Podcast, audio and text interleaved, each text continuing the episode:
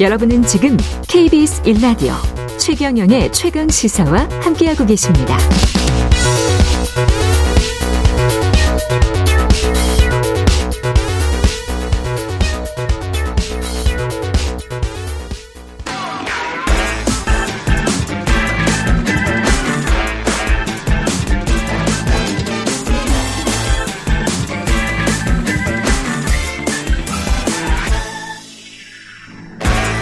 네, 한 번 더 뉴스. 오늘은 경향신문 박순봉 기자와 함께 하겠습니다. 안녕하십니까? 네, 안녕하세요. 예, 추석 때는 이게 영화 대목이라서 개봉하는 영화들이 많은데 잘 됐네요. 오늘 뭐 한국 영화 세 편 개봉하는데 요거 하나하나씩 소개해 주실 예정인가 보죠? 맞습니다. 예. 세편 먼저 제목부터 얘기하면은요. 예.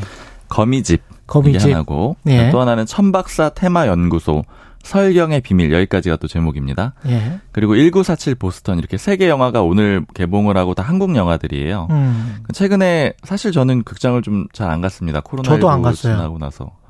지난번에 오펜하이머 그거 한번 갔었던 것 같습니다. 봐야지 하다가 안 뭐, 봤어요. 못 봤어요? 아. 덩게르크랑 좀 비- 느낌 비슷하다라고 해가지고. 아, 아니에요. 그것보다는 훨씬 좋았어요. 아, 그렇습니다. 예, 그것보다는 좋았어요. 예.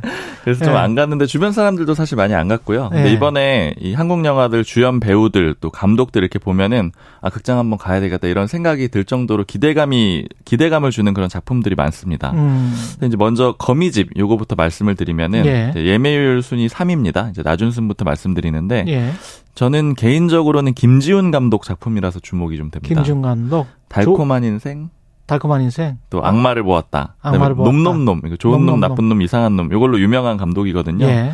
뭐 달콤한 인생을 좀 재밌게 봐가지고 좀 기대를 저는 하고 좋은 있어요. 놈, 나쁜 놈, 이상한 놈을 너무 재밌게 봤었습니다. 예, 예. 사실 웨스턴 예, 무비였죠. 네, 예. 한국식 한국식 마카로니? 예. 그렇죠. 예.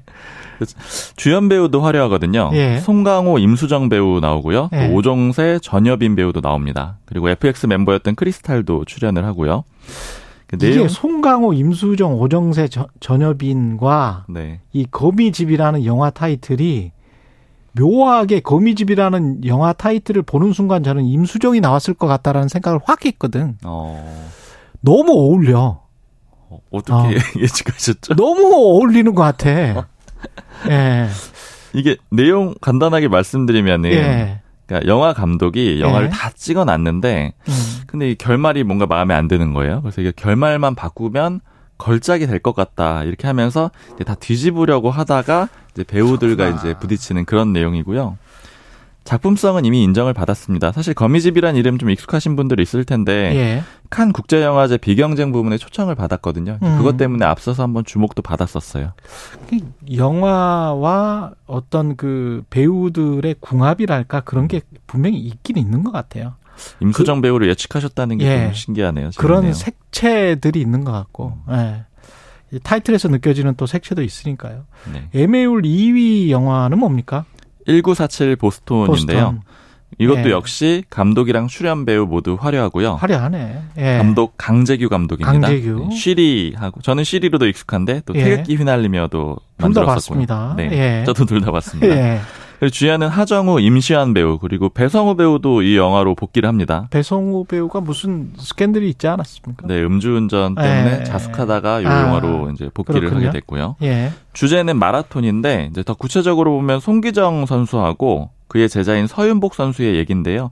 송기정 선수는 일제 강점기 때 활약했던 그 그랬죠. 런 마라토너입니다. 베를린 올림픽이었습니까? 네. 예. 영화 제목에서 알 수 있듯이 1947년으로 돌아가는데요. 그러니까 음. 송기정 선수는 일제 강점기 때 활약했으니까 이 90, 47년이면 광복 이후잖아요. 그러니까 그렇죠. 이제 제자들이 제자가 다시 이 국제 대회에 출전하는 그런 내용, 그러니까 그런 마라토너들의 얘기를 도전을 다룬 그런 내용입니다. 송기정 선수의 제자들이었군요. 네. 예. 이게 보스턴 마라톤에서 몇 등 했더라? 아, 기억을 했었는데. 저도 기억이 안 나네요. 이게 스포일이 될 수가 있으니까. 네. 예, 보시면 되겠네요.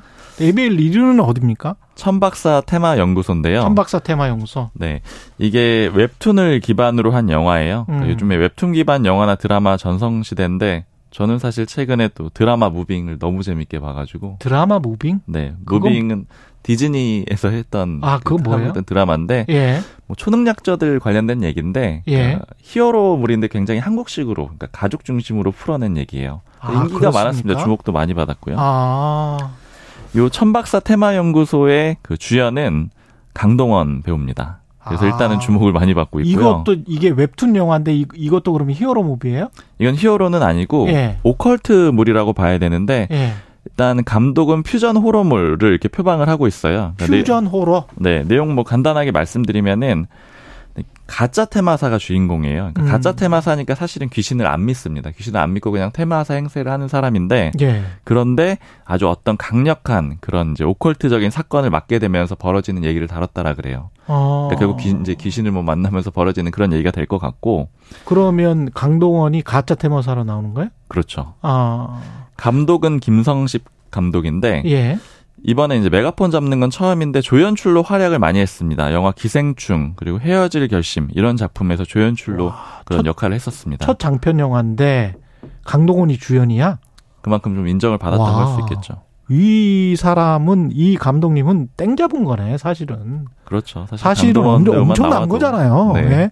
첫 작품에 강동원을 주연 배우로 잡았으면 근데 강동원 배우 같은 경우는 이 테마사 아, 왜 낯이 익냐면 전우치에 나왔었거든. 맞아요. 예. 그래서 이제 도사였죠. 영화 네. 전우치 도사였거든요. 그러니까 테마사라고 하니까 약간 또 이것도 어울리는 것 같다는 생각이 드네요. 맞습니다. 도사 예. 역할도 했고 사실 지금 제목이 안- 기억이 안 나는데 그 음. 하정우 배우랑 같이 나왔던 영화 있었잖아요. 그래서 굉장히 미모를 뽐내면서 나오는 영화가 있었거든요. 아 미모를 뽐내면서 아, 나왔던 군도였어요. 군도. 군도. 네.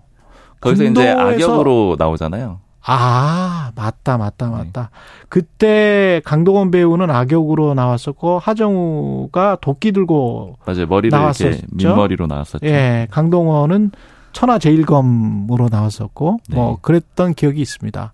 예. 악역이었지만 너무 멋- 매력적이어가지고 멋있었죠. 네. 예. 그 대나무 숲에서 싸워서 결국은 긴 장검이 결국은 효과를 발휘하지를 못하고 음. 예. 아주 결- 디테일하게 기억하시는데 디테일하게 기억하고 있습니다. 효과를 기, 발휘하지 못하고 두 사람한테 협공을 당하면서 네.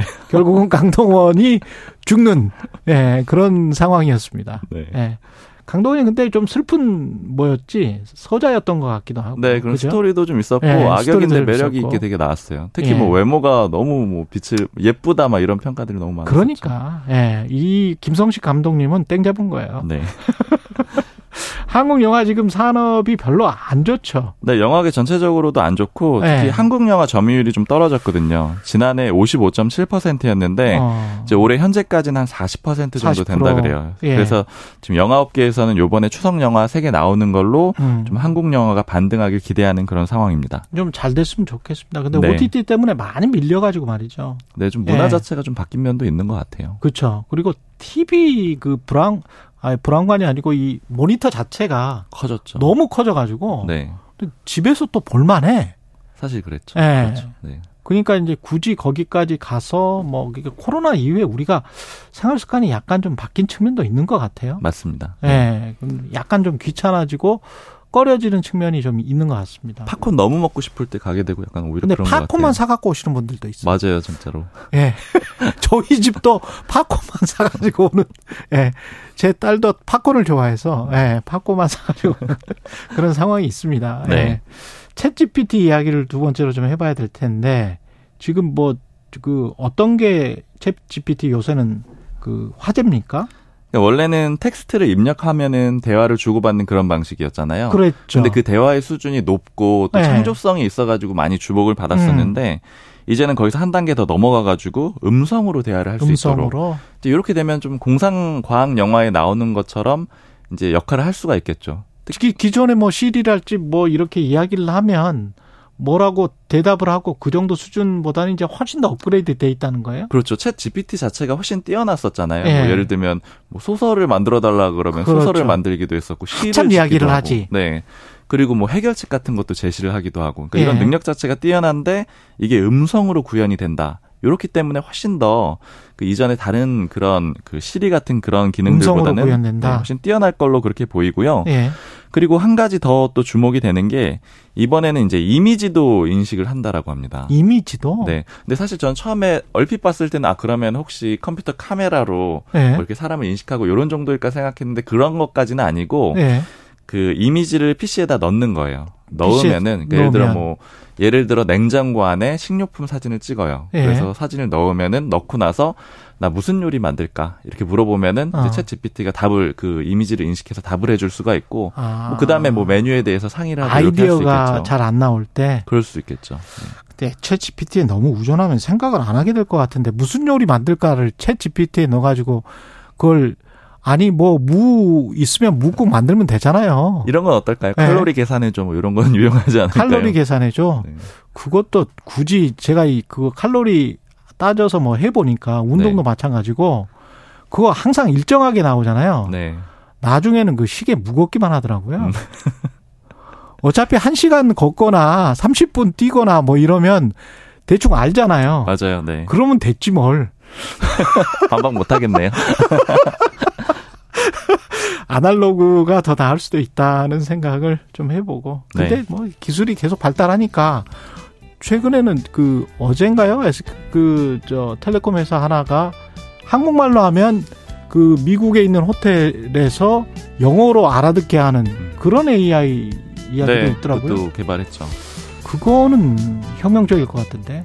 그건 정말 그리고 좀 많이 편할 것 같아요. 그렇죠. 여행 갈 때나 네. 아니면 또 뭐 해외 업무를 볼 때나 이럴 때 훨씬 혁신적으로 바뀔 것 같습니다. 어, 소통의 혁명이 있을 것 같습니다. 경향신문 박순봉 기자였습니다. 고맙습니다. 감사합니다. 예.